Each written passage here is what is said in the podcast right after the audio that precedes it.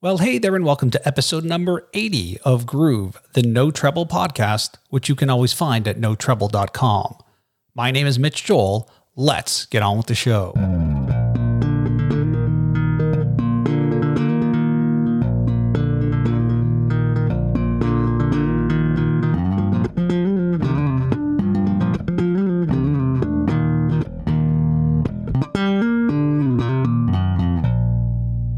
Who are you and what do you do?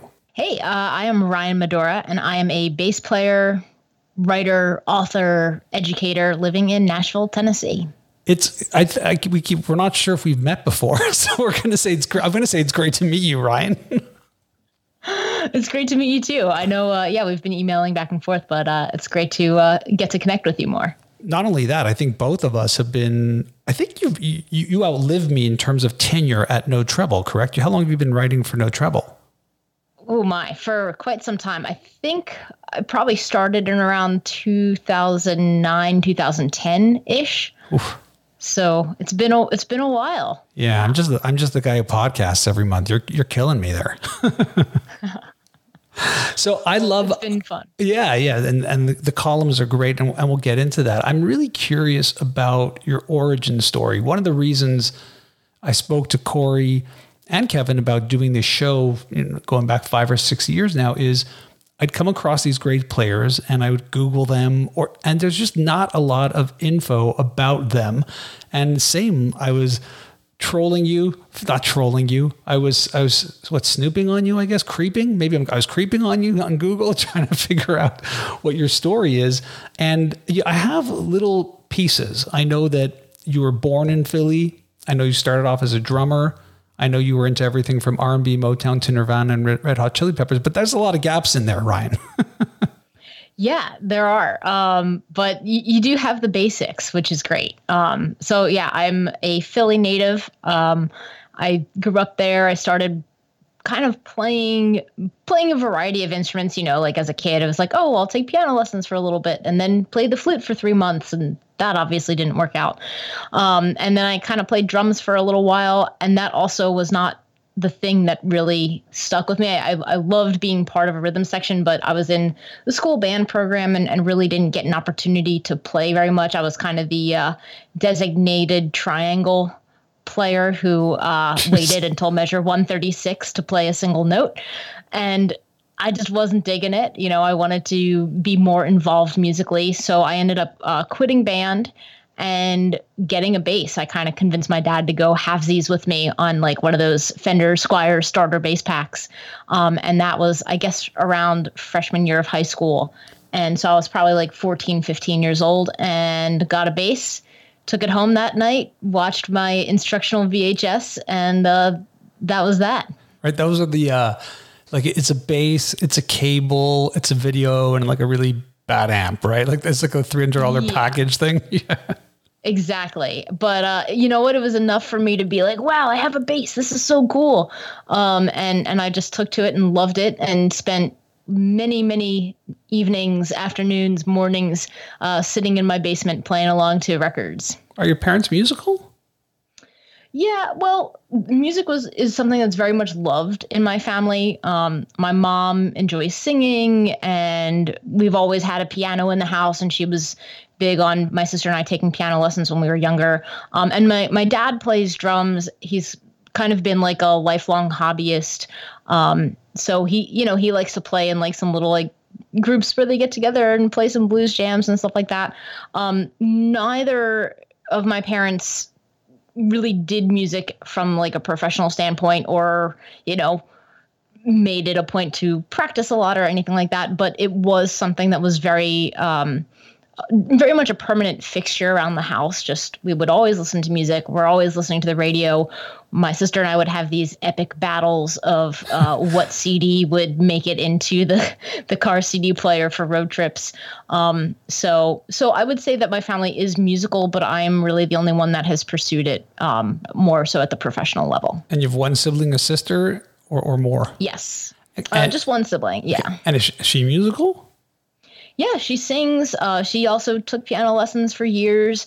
Um, kind of did the college a cappella type thing. Um, so yeah, I think music is just something that in my family is something that everybody loves and and takes part in to some degree. You were talking about this journey of instrument to instrument, and you're you're young at the time. What made you not quit? I think I was always uh, searching for something, um, and I'm also a very stubborn person. Um, for for some reason, I, you know everybody has different character traits, and uh, some of my character traits are I'm very impatient and I can be very stubborn. And for some reason, those two things kind of led me like to continue searching for something that felt right um, and to kind of like jump into something and kind of give it my all to kind of try to progress quickly. Um, I think that speaks to the the impatience that I might have sometimes. Um, but it kind of turned out to be a beneficial thing, and I think the way I got to bass is that like I always considered other instruments like gateway drugs. You know, it's like, oh, like don't do this because it'll lead to that. Don't do this because it'll lead to that. What don't go down this bad rabbit hole. Ryan, what does the triangle lead to? What are you thinking? well, I think what it was is I was part of, you know, like a school rhythm section, but I really didn't get the opportunity to play what I wanted to play, even though I wanted to do something rhythmic. Um, just because yeah, I wasn't really allowed to play. I feel like the triangle. I feel like the triangle may be the gateway drug to drugs, is what I think. yeah. So so that's why I quit. Um, but I think it was playing drums because I really I wanted to play drums, but you know, in in a school music program, um, sometimes you don't get the opportunity to do what you want to do. You kind of are at the mercy of the other people in the program um, and you know who's like the leader of the drum section and things like that. So I just wasn't getting what I wanted out of the situation in the school music program. So I said I need to go elsewhere. I need to find something better for me. I need to find a, a stronger drug, so to say, mm-hmm. um, and that's kind of what led me to playing bass. So uh, there's a bit of a I guess it's it's a there's a bit of a gap in between. Okay, so not the drums, but this what I mean, something's got to be going on in your life, whether it's musical, whether it's influential, whether it's friends that points you to the direction of bass. And I say this because historically, I've had an, I spent enough time with the players to know that usually it's the person who wanted to be in a band and everybody else had instruments, so they picked up the bass. Like the bass becomes the secondary or third instrument and maybe it was in relation to how you saw the drums, but but you still are making this leap to to, to bass and not to guitar or not to trumpet or sax.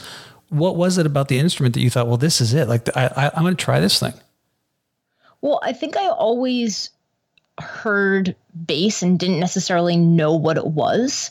Um, because you know I grew up listening to like a lot of Motown, a lot of Stax, a lot of Muscle Shoals, a lot of Philly soul. You know, Philadelphia has a really rich and diverse music scene. Um, and so there was an element of soul music in one shape or form being played a lot.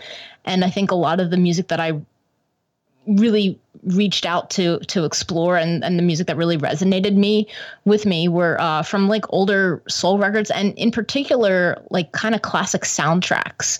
Um, so you know i growing up i had a lot of cd soundtracks. I had the soundtrack to uh, forrest gump. I had the soundtrack to remember the titans. So a lot of the music that i was listening to were actually featuring a lot of music from like late 50s through the early 70s um, and that's just what my favorite music was. You know, I think that I have, I have, a memory of being in like seventh grade and we had an English class project where we had to talk about like our favorite song lyrics. And my favorite band at the time was Buffalo Springfield. Um, and the song that I picked was For What It's Worth. So I was super into just like music of the 60s.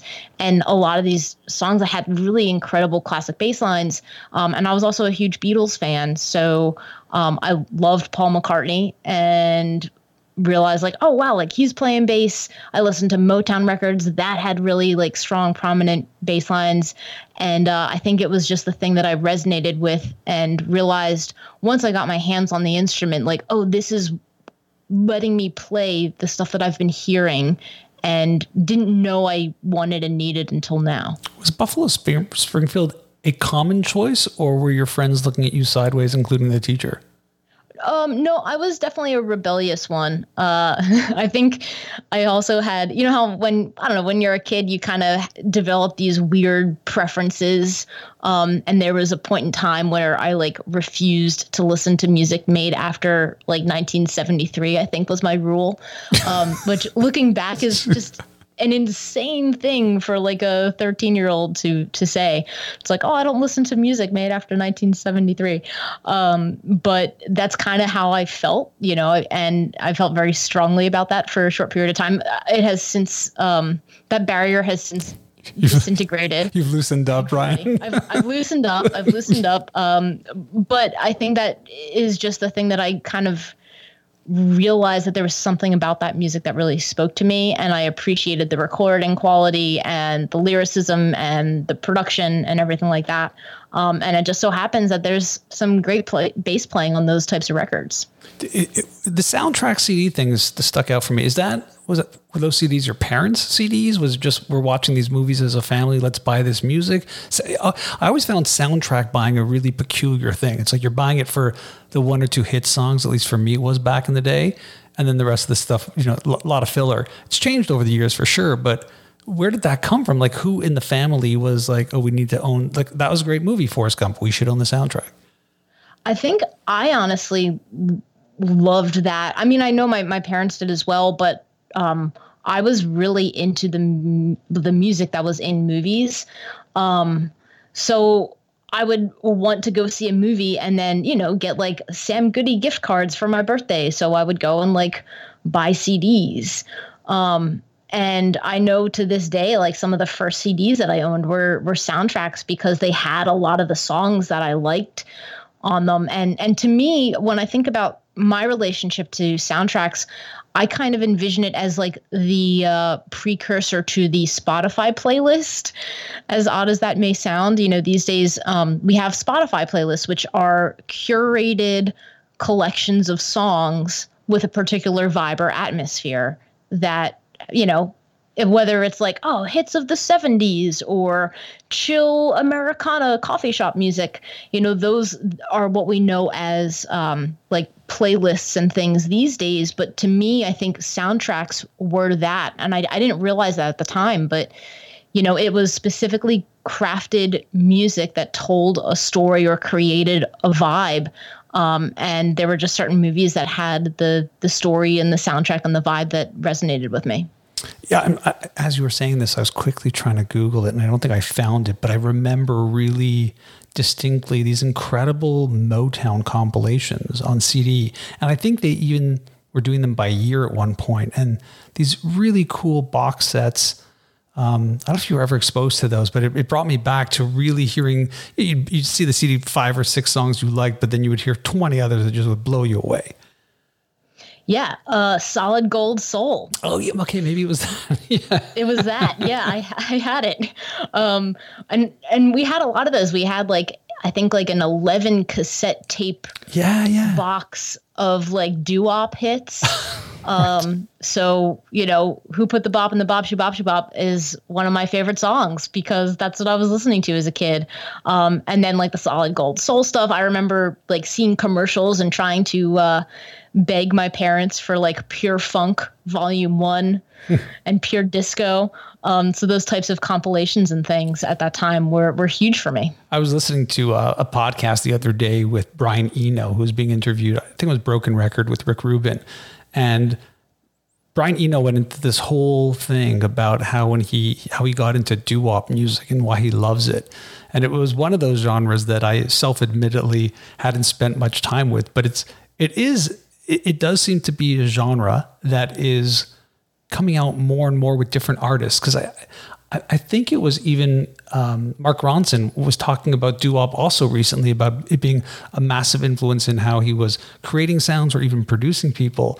So who knows? Between that, you Ryan, we might be seeing a, a renaissance of doo-wop now. I mean, I'm totally down with that. Yeah, I, I think I would be too. I think I would be too. so you were talking about McCartney and and the Beatles, and there's probably a Mount Rushmore of people I'd love to have on this show. Paul McCartney being one of them to just really talk about the bass. I think when it comes to general mining for stories out of Paul McCartney. He's done a lot of interviews and documentaries, and I don't know how much more gold there is left in that mine. But when it comes to just talking about bass, I'd love to speak to him about it. But I will say that more recently, I don't know if you had a chance to watch 321 McCartney with Rick Rubin. Have you seen that documentary yet or no? Not yet. oh, you got to watch I know it. That, that and and Summer of Soul are on my to-do list of Yeah. things to watch. right Yeah. now. I mean, there's a really long segment in it where Rick Rubin is really constantly highlighting the bass playing. And for those who may not fall in the same camp as you and I, Ryan, who feel that I don't even know if we'd have rock riffs on bass the way we would if it wasn't for McCartney. It really highlighted it. And so as I was getting ready for our conversation, I was like, I hope Ryan has seen this because there's a couple scenes in there where if you like the bass, it, it just goes to a whole other level. And it's stuff you haven't really heard McCartney talk about. It's, it's, it frustrates me that people don't. I mean, I guess when you have a body of work like you do when you're in the Beatles and solo, it, it's hard to talk about the instrument, but I don't feel his name comes up as much as it should when it comes to great bass players. Well, I think that yeah, in some circles it does, in some circles it doesn't. To me, he's kind of the quintessential song player where there was a time when like music shifted from yeah, bass players kind of play like kind of the classic one three five six or one three five seven blues style bass line to songs that are one four five. Um, and the Beatles did that early on, but then, you know, a couple records in, the songwriting became so much more complex and that kind of opened up what the bass could do sonically within a song and i think that there was this like time to experiment where it's like oh well i can totally change like the kind of predetermined notion of what the bass was doing. And when you combine that with the influence of the other music of the time you know they're listening to all the soul records that are happening in the states and, and they're trying to emulate different types of bass playing. Um, and i'm sure jamerson has a lot to do with the like musical influence that paul mccartney had um, and you can kind of hear that. But i think really the songwriting changed and because the songwriting changed the style of bass playing was allowed to evolve along with it But, even the application of effects, and there were moments in this documentary where he's playing segments of bass, and I actually have to date thought it was some kind of other instrument, an oboe or something. The effects that he used, or that in pushing George Martin to try different things, it's it's really it was really it really like if my eyes weren't wide enough interested in just Paul McCartney's bass lines, it was really expanded just watching them play that bass and, and it didn't even sound like a bass. Like there are moments in certain songs that you would think it's another instrument and it's actually the electric bass. I mean, that's so cool. And that's, you know, that's why the Beatles were the Beatles. They were some of the first people to like have synthesizers on their record. You know, you listen to like Maxwell's Silver Hammer and there are sounds on that song that didn't exist a couple of years before. Yeah, there was there was You know, somebody so- yeah there was somebody who was interviewing Paul McCartney, and they were you know there's so many artists from from them that from them that feel that their best music might still be ahead of them, whether it's your Bob Dylan's of the world or Neil Young's or what what have you. And they were asking him about that. Do you feel that your best music is still ahead of you? And he was already at this point in his 60s and 70s, and he just quietly went, I was in the Beatles. like, like, it's all behind. There's no whatever I do forward. It's that's that's really, and I guess it's uh, there's only a certain person who can reach that top of that mountain. I guess. I guess so. But um, I don't know. We all keep trying. yeah, for sure. It's just an interesting perspective when you have a, a body of, of work like that. When you when you're influenced by somebody like a Paul McCartney, how quickly how quickly are you jumping to you mentioned Jamerson, others? Do you find it sometimes hard because there's not a level of of skill with the instrument that that that deters you from it when you have roots that are so strong?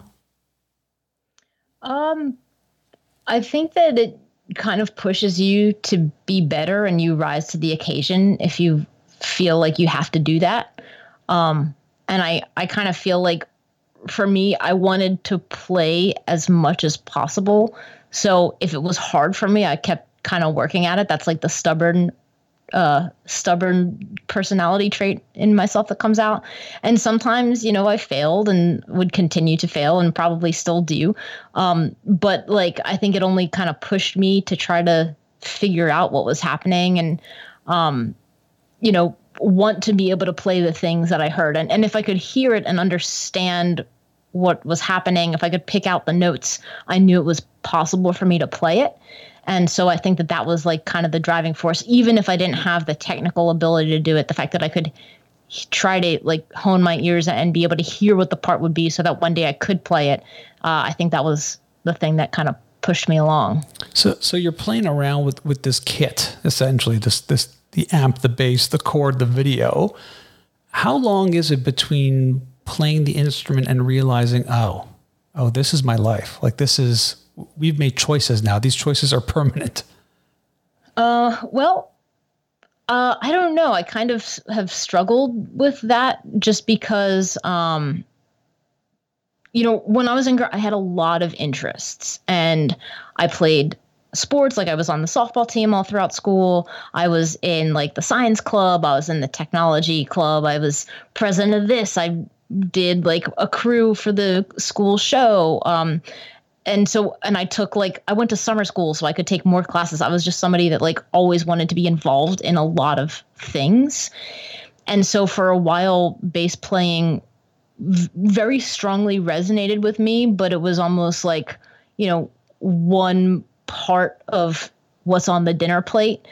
And uh, i think that there was such a huge emphasis on kind of eclecticism with my family and and with what I was going to intend to do in terms of higher education and going to school that um because I didn't play music in school and and really nobody except for my close friends even knew I played bass um it was hard to kind of have it be such a huge part of my life until I was able to really recognize oh I don't want to put as much effort into all the other things that I'm doing and I want to put more of it into playing bass um and that was kind of like a realization that I had towards like honestly senior year of high school when I was like applying to colleges.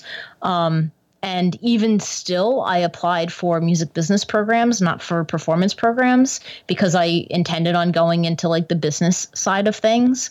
Um, and then it kind of wasn't until, you know, the end of college when I decided that I would w- would want to pursue music professionally. Right. As, so, you know, doing a being being a bass player. So you go to New York City to study that, but you're playing at that point, right? You're still playing or doing gigs, or or not at all. Were you really focused on the the business side of it? So I was I I uh, was in a band. My my first band. I didn't join a band until I went to college. Um, so up until that point, I was like playing at blues jams and you know would maybe get together with some friends, but I didn't really have many friends my own age that I played with. Um, and it, when I went to college, I kind of got um, into this kind of like alternative rock, hard rock trio um, that I absolutely loved. We were called Below Carmine, and we were awesome. Um, I love that name. You know, that was thanks. Yeah, that was my first like college band, um, and I was in there for maybe like a year and change, and then the other people graduated. Um, so I, I kind of played not many shows. I didn't really get to play in any ensembles in school. When I was in school, it was definitely more like classes, business, internships. Um, and playing on the side as much as I could fit it in. And yeah, that was kind of my life for a while, just like being in like little kind of for fun musical projects. Um, and then during the summers, I would come home and I would teach at a music camp. So there was a, a program called like Summer Music Programs, which was a kind of school rock style summer camp for kids. And my favorite thing to do every year was like schools like the semester is over. I moved back to Philly for the summer. I work for nine weeks at this summer camp teaching rock bands, um, and then come back and do it next summer. You know, that was a huge part of my life, and I think that that's something that really kind of further pushed me in the direction of really wanting to play music professionally. Most people try to study music. I, mean, I did this. I studied music post secondary, bass being my primary instrument. And I decided really quickly that I actually preferred the business side of it because I'd been writing articles and really into publishing magazines. Um, and I'm not saying that doesn't happen the other way, but it's interesting that you're studying the business and decide, you know what, I actually want to be on the artist side. What was that decision like for you? Well, um, I had a few different internships. Um, I interned with a couple different companies in New York City um, and did everything from kind of talent buying to concert production promotion stuff. Um, I even did like a semester abroad in, in, Prague and worked with the Prague Philharmonic um, and kind of was on the classical side of things for a minute. Um, and then when I moved back to New York and had my senior year, I decided to do a thesis, which um, was not necessary to graduate, but I was like, I'm going to do a thesis anyway because I'm an overachiever. You went to summer um, school. and I went to summer school. Yeah. Um, basically, so this the story behind it was I had a, a duo with a good friend of mine and a fellow music business major. Um, and we played kind of like original music and then some covers and did like an acoustic thing. And uh, we were playing at a coffee shop one time and this was like in New York City, right by NYU. And midway through our set, the manager came up to us and said that we had to stop playing. And the both of us were like, What do you mean? We're just playing like acoustic guitar and bass, and all of our friends are here. We have a packed coffee shop full of people that all came to see us. And they said, Well, we heard you play a cover song, and you're not allowed to do that. And immediately I was like, Wait a minute that's not true. Um, and I had this like kind of crazy reaction of being very upset being told by management that I had to stop playing. And I think we had played like a Barenaked Ladies song or maybe a Spice Girl song, something that, you know, we did our own version of. Um, and in my music business class training stuff, it was like, well, no, like it's not the artist's responsibility to have a performing rights organization license, like a PRO license. It's the venues. And I kind of went down this crazy rabbit hole where I was inspired to write a thesis about performing rights organizations. Um, and I did a ton of research and I interviewed a lot of different people. And I ultimately discovered the fact that, like, a lot of businesses and things like that use like the ability to manipulate what the rules actually are to kind of squash artists that they don't want to have around um, for the sake of just like keeping their own butts, you know, happy and clean and everything, and maybe not having to pay licensing fees. And uh, I did this huge thesis about performing rights organizations and really realized that you know what? I don't want to be involved on that side of the business um, which is kind of where i was going before. And then had a kind of uh, an internship that was great when it started but then something where i was like i don't want to be in an office all day every day. Um, and the the combination the perfect storm of those two experiences were like you know what? I don't want to be involved in the business if it's going to be this way. I just want to play music. Mm. and that was that. Yeah, I mean, I mean, the career speaks for itself. You've played with people like Garth Brooks and Darius Rucker and Carrie Underwood and Hanson and Brooks and Dunns, and the list goes on and on. Most recently with Robben Ford.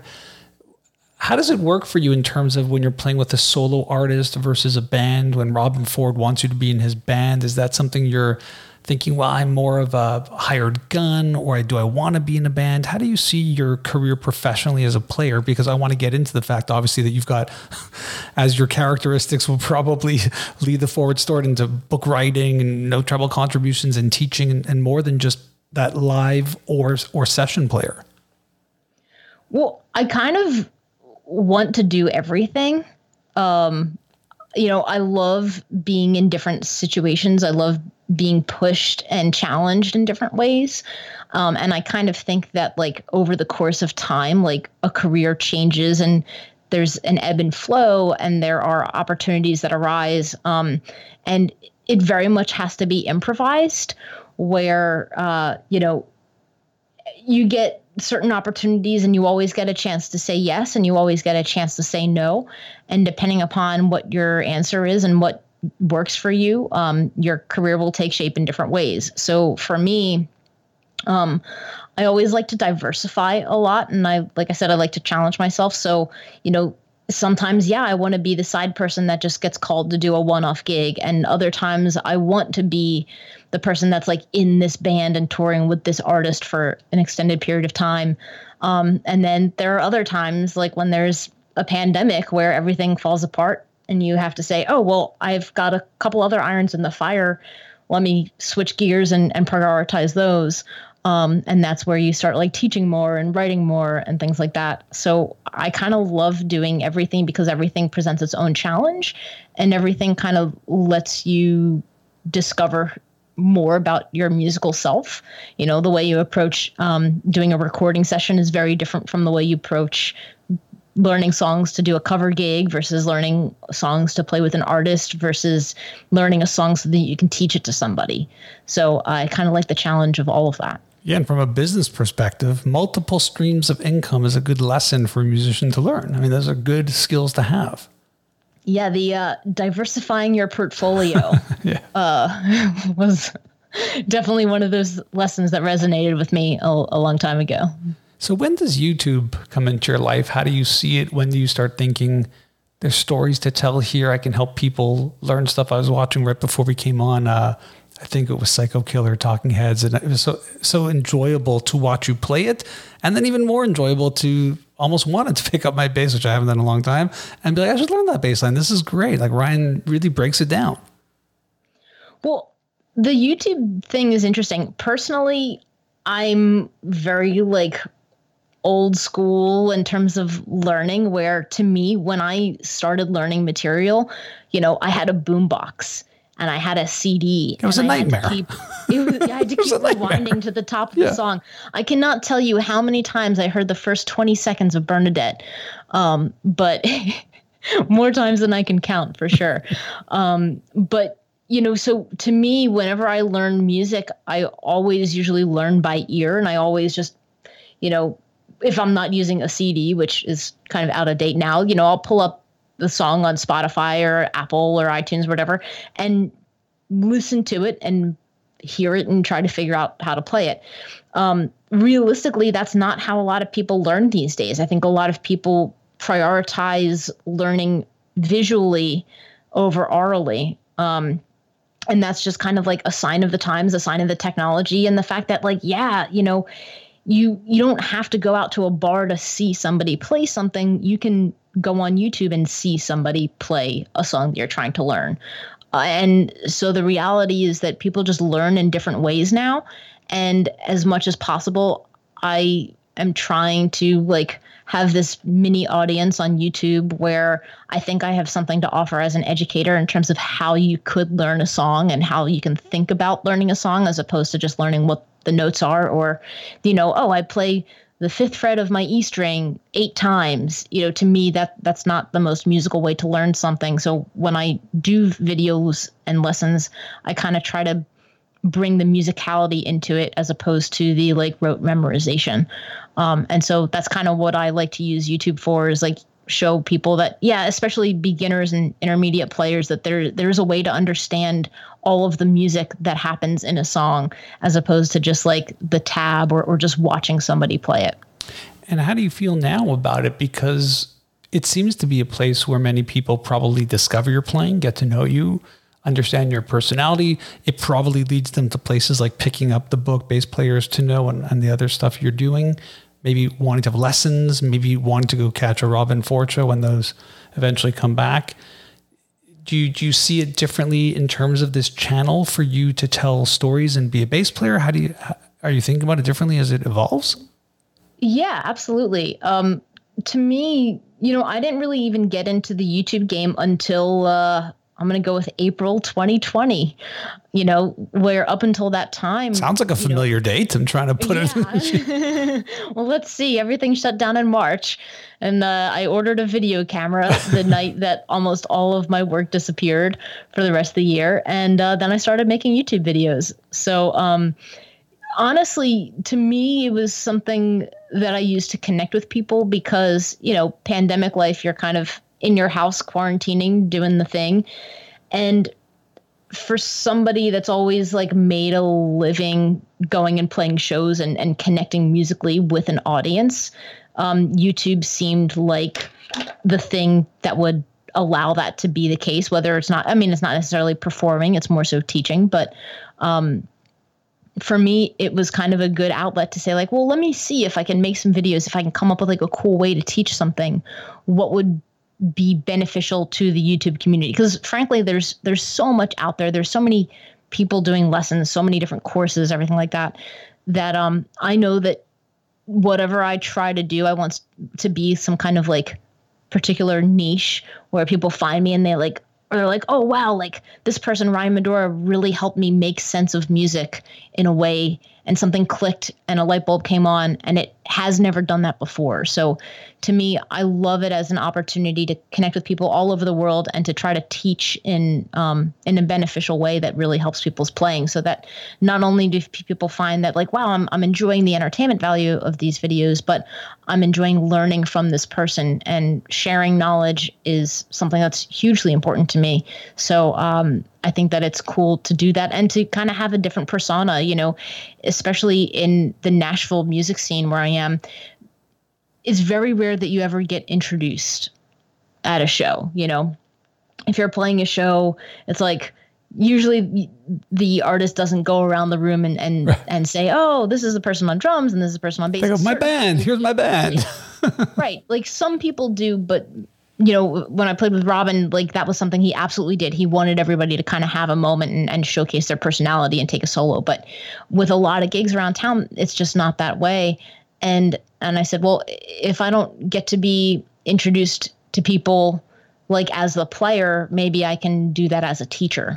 Uh, so so that's another reason why I like YouTube and the fact that you know people all around the world can see you play and, and learn something from you and feel like they have a connection. You know, that's a really cool thing instead of saying like, oh wow, the the only people that see me are the 40 people in this bar on a Sunday night is very different from the thousands of people all across the world that may stumble upon a video. Yeah, but there's a funny skill set in there, Ryan. I'm curious if you have if you've thought about it because there's a lot of people who know how to teach that aren't really great at playing or doing. There's a lot of people who can play but really don't know how to teach. Probably more of that than the other. And there's a big difference, I think, between playing and teaching. And if you reflect on your life, I mean, I'm seeing things from, you know, sports and softball and science and tech and school shows that might have had you on this path of being that type of person who understands and can show, but it's not necessarily a natural thing to be able to be great at both playing and teaching, or do you see them as two separate things? How do you how do you think about just your your your ability to do that? I think that the thing that teaching does is it lets you try to understand the things you have um, an innate talent to do and what I find is when I'm able to focus on the things that maybe come easily to me, but more difficult to somebody else, when I can understand why I'm doing something and how I'm doing something, it makes me better at that. And it makes me more um, capable of teaching it. So to me, the, the two things go hand in hand where um, like thinking about teaching a concept means that you have to have enough mastery of it yourself to be able to communicate. And and I'm somebody that really enjoys communicating. I enjoy words. I enjoy crafting sentences and paragraphs and columns and books. Um, and so I enjoy thinking about the what and how of things. Um, and some players enjoy doing that and some players don't. And then some teachers are better at explaining it than they are doing it. Um, I think that there's value in doing both things, and that for me, like career wise, um, I've always loved sharing the excitement that I have about music with other people. And I love trying to like expose somebody to the fact that, like, man, like you can totally do this. You can play a blues and jam with people and feel within the moment of music um, and and kind of share the excitement of that experience or the excitement of listening to a record. Like i like sharing that with other people um, and i think that because i play bass and bass is primarily an accompanying instrument i like to be accompanied by other people in a musical experience. So to me teaching is another way to do that in addition to playing and and i think it's great to to try to be able to do both because one improves your ability to do the other. So you have an idea for a book. The, that book becomes bass players to know, learning from the greats. Where were you at professionally? What made you decide to do the book? Why that format? So uh, for a long time, I was doing the column series for No Treble, which was bass players to know, um, and it was great. You know, I loved doing it mainly because the more music that I was exposed to, the more my perspective of what was capable what the instrument was capable of was able to change and evolve and develop. Um, and you know it's kind of like I'm, I'm a big like food person so i love trying different types of foods and trying different restaurants and going to different countries and trying cuisine there. And every time you do that your palate develops a little bit more. So to me listening is the same way where the more um, the, the different dishes or records you listen to or players that you get to know the the broader your scope of what you can do on your instrument um, it, it, it, the broader it becomes. You know you de- you develop this palette. And and so i thought that that was really um, important for me as a player as somebody that like ultimately wanted to get into the session scene. Like i love playing on records. And when you are a session player you kind of have to have this huge scope of musical knowledge. Um, i figured that would be like a a good way for me to develop some of those listening and playing skills but b learn more about the instrument that i love so much and c be able to share it with people. So the column series started off as a thing where it's like well let's really appreciate different elements of what bass players over the course of time and different recording industries um, have really contributed to the evolution of the instrument. And so I've been writing this column series for a long time, but I really honestly always wanted to write a book. I've always been a huge reader, um, and I've always envisioned kind of like being an author as well. So um, I kind of was like, well, what can I do? How can I repurpose and edit and take a new um, like a red pen and a new, and a new black pen to uh, a lot of this column material that I'd written and turn it into a book. Um, and I also did that because I had made a record a few years ago, um, just like an instrumental trio record. And, you know, these days, like anybody can listen to any record on Spotify, Apple Music, etc.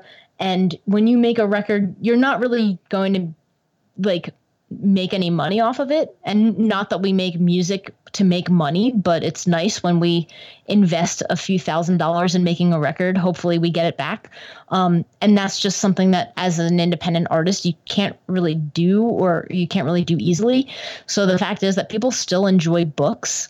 Um, and I was like, well, maybe I can take all of this column stuff that I've written and monetize it somehow into a musical form of expression that's in a book form as opposed to a recording form. So that was another inspira- in- inspiring uh, concept behind the book. I know it sounds like I teed you up to do another shout out for No Treble, but honestly, I, did not. But you know, when I think about a book like that, and then I look at the table of contents, there's names in my brain that I would make assumptions of: Billy Sheehan, Jaco Pastorius, Ron Carter, Carol Kaye. You chose really different players that was both surprising to me and it made me really happy that it wasn't just the ones you're going to obviously rattle off, but you still have to write that book and not include those those players. What what was the decision process there for you? So that was that was a huge decision, um, and and one that really was based in the the knowledge that so much information exists and, you know, if I want to find out anything about Jaco, like I can read a thousand articles, I can watch the documentary, I can listen to records, I can hear stories that are documented for, from other musicians. And there already is content about these people. Like they're amazing and, and we should study them and we should know them. But the book is titled Bass Players to Know. So there should be people that you don't already know you know and i and i tried to kind of make a you know it's like it's, it's like it's a it's the point of introducing but you kind of should so, you kind of should know ron carter and carol kaye. You kind of should. You, absolutely. But i guess maybe the title should have been bass players you should also know. That's great. That's that's that's version two. V2 we got it. Well because you know i wanted to create a book where there was a little bit of familiarity like you know you have some like very well known players in there. Like you've got Jack Bruce, you've got um, Mike Dirnt, you know, a couple different people, but people who aren't necessarily like, like household names and people who wouldn't necessarily be on the cover of a magazine, um, um, you know, because they've either passed away or, you know, they're just their music's just no longer in the spotlight, but they've played on thousands of records and, and songs that we hear if we're walking through the grocery store or we have to learn for a cover band gig or whatever. Um, and the fact is that we really don't know who a lot of these players are, even though we've probably heard their bass lines and heard their songs thousands and thousands of times. You know, we do have the ability to like do a Google search on Carol Kaye and and listen to a lot of the stuff that she's played on. Um, and not that we can't do that with other players, but like you know, her name is mentioned a lot around the bass media sources. So um, I wanted this book to really kind of say like, well, here, like, check out this person, learn about this person, come to know this person, and and realize like, oh man, they played on this record you've heard a thousand times that you absolutely love, but you never knew who played bass on it. Um, so, so really, the, the whole point of the book is to expose people to other players and other styles of music uh, and other musical stories that they maybe wouldn't have otherwise. Yeah, it's it's interesting because when I was flipping through it, it really it resonated with me so deeply because it's literally the reason I started the show. I was telling you before, there's so much when I look at a bass player or look them up, it's always the gear and the amp and who the sponsor is and how to play this riff. And I'm like, I want to understand why. I just, I'm more interested in the art and the creativity. And your book was the closest thing that I had seen to that type of thinking. And it always makes me wonder like why is the bass this weird instrument that when we talk about it or the players it's always so technical versus like the artistry of it it makes me crazy well, I think it's the the notion of subjectivity versus objectivity, where um, you know it's very easy to say, yes, I play these strings and I use this amplifier. There are quantifiable, like objective answers to those things. Um, when we listen to something, it's subjective. And so the purpose of this book was not to provide objective inspiration, meaning like tab and notation, transcription, transcri- ah, transcription stuff, um, but to try to tap into the subjective notion of, well, why does this player's style develop this way? How does it sound on this record? Was it contributing to the music? You know, it's not necessarily about the bass in and of itself in terms of this is objectively what the instrument's playing or what they're doing or what the strings the players using are um, but it's about what they're adding to the music and how the music becomes more whole because of the art that they bring to it. Um, so yeah i think it's it's hard to write a book about subjectivity but i tried to do that.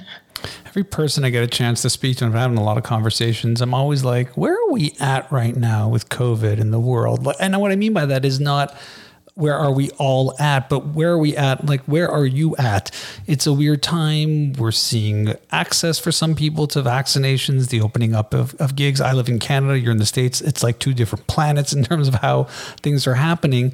So where are you at with this now? Do you feel like I'm in a place where I want to hit the road with Robben Ford and be out there and be doing tons of live gigs. Has has COVID really changed you? You talked about YouTube, author, teaching more what what are you feeling? What are you seeing in terms of this new trajectory, or is it a new trajectory? Will you just go back to how it was before? Uh, I think it's a.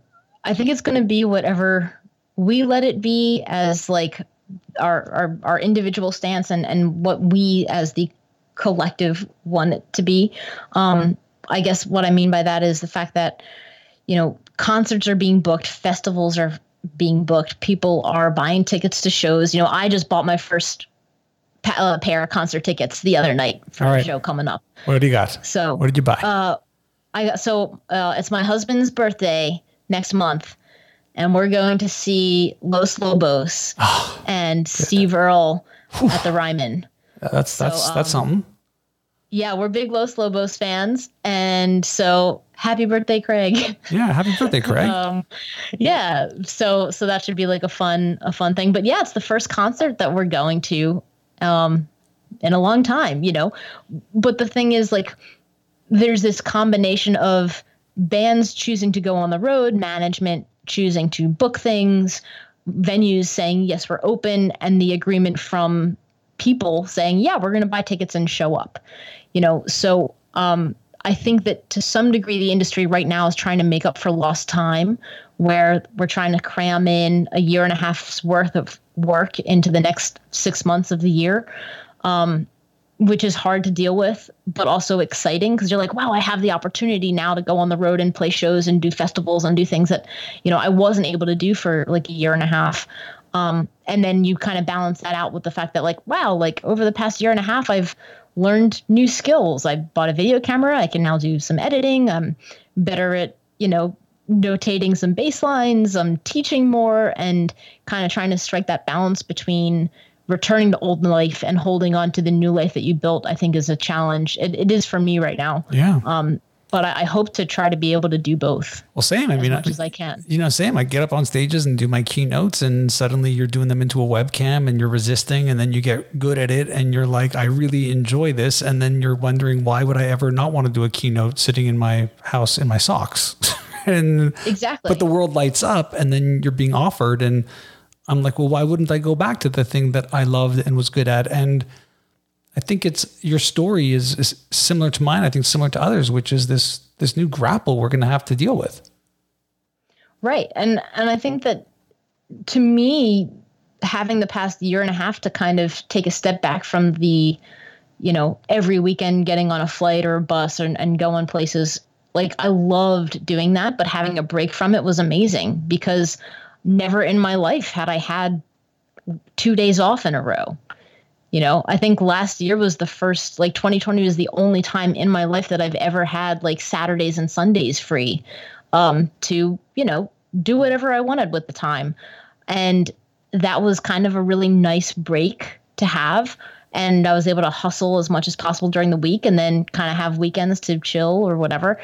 And now it's like, man, I haven't had a day off in very in probably about two months. Hmm. um, and and it's hard to keep up with that pace. And i think that um, to some degree uh, it's tr- trying to find the balance between what you need as a person versus what you need as a professional versus what you need as a spouse or a family member um, it is harder and harder right now than it's ever been because the expectations are constantly changing. Yeah and i also find that me recognizing my own privilege has been a really big part of it too where I have the I have the fortunate privilege to be able to even make those choices and you know suffer the way so many people did.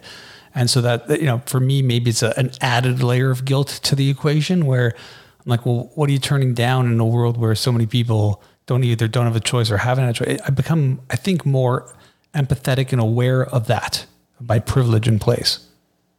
Yeah, absolutely. I mean, when I think about the fact that you know being here in the US and in, in Nashville, you know, like I had access to a vaccine months before a lot of people in other places, like people in Canada per se, you know. Um, and the fact that getting that meant that I could go on a vacation and visit members of my family that I hadn't seen in a year. That's like a huge deal. That was a huge element of privilege that, you know, I, I was grateful to have.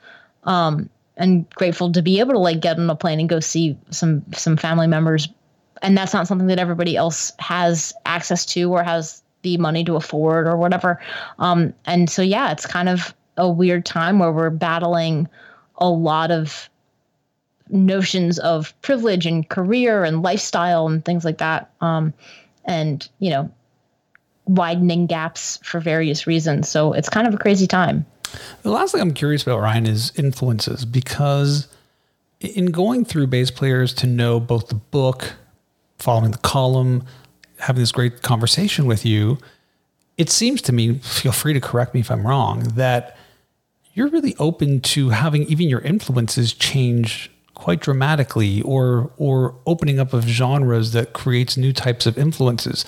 How do you see that? Because again, if I were to contrast that as a personality trait, you have your influences and those are your influences and those are the anchors. They're your personal Mount Rushmore and you move on. But I was never like that. I mean, I think as I get older and especially COVID, I become way more nostalgic, which is a weird thing for me to acknowledge and, and explore a little bit. But I'm wondering from your perspective, in terms of actual bass, bass players, people that you admire, do you find that your influences have fluctuated or am I overplaying my hand here?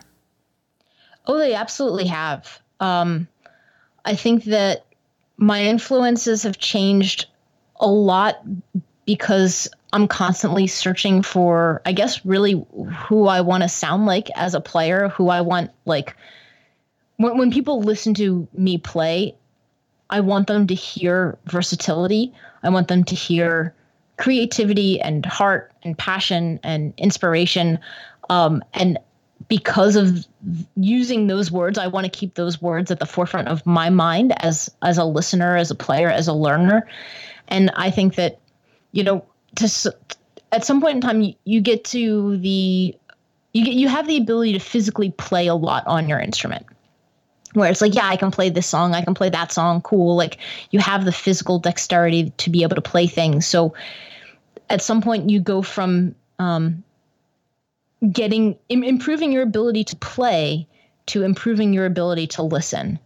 And so for me, my desire now is to improve my ability to listen and I want to listen to different things. I want to understand what's happening in different styles of music. I want to understand the elements of tone that I hear from one person or one bass, um, as opposed to something else. So to me, like my influence have changed greatly just because of you know who I'm choosing to listen to, why I'm listening to them, whether I have to learn it to play it myself or to teach it or to write about it. Um, and I think that that's just the greatest way to develop as a person and and as a player you know especially you know over the past year i was able to actually listen and learn a lot of music that was very different from what i'd been doing up until pandemic time so um, i think it's cool to keep to keep growing as a player and to keep growing as somebody that's constantly inspired by music I can't thank you enough for this conversation, Ryan. It's been amazing to hear your story and get to know you. The book is called Bass Players to Know. You can check out Robben's playing on latest stuff with Robben Ford. I guess time wise, hoping this episode comes out in time, there's also this really cool thing called Become a Bassist Summit that's happening August 10th to 14th.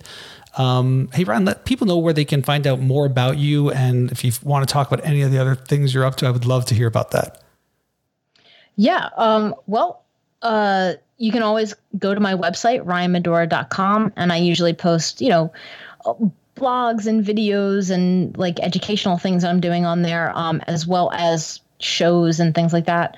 Um, I've got a couple other books. I have um, a beginner improvisation for bass players book that you can get on my website um, if you want to start improvising over chord progressions. Um, that's a fun tool to have.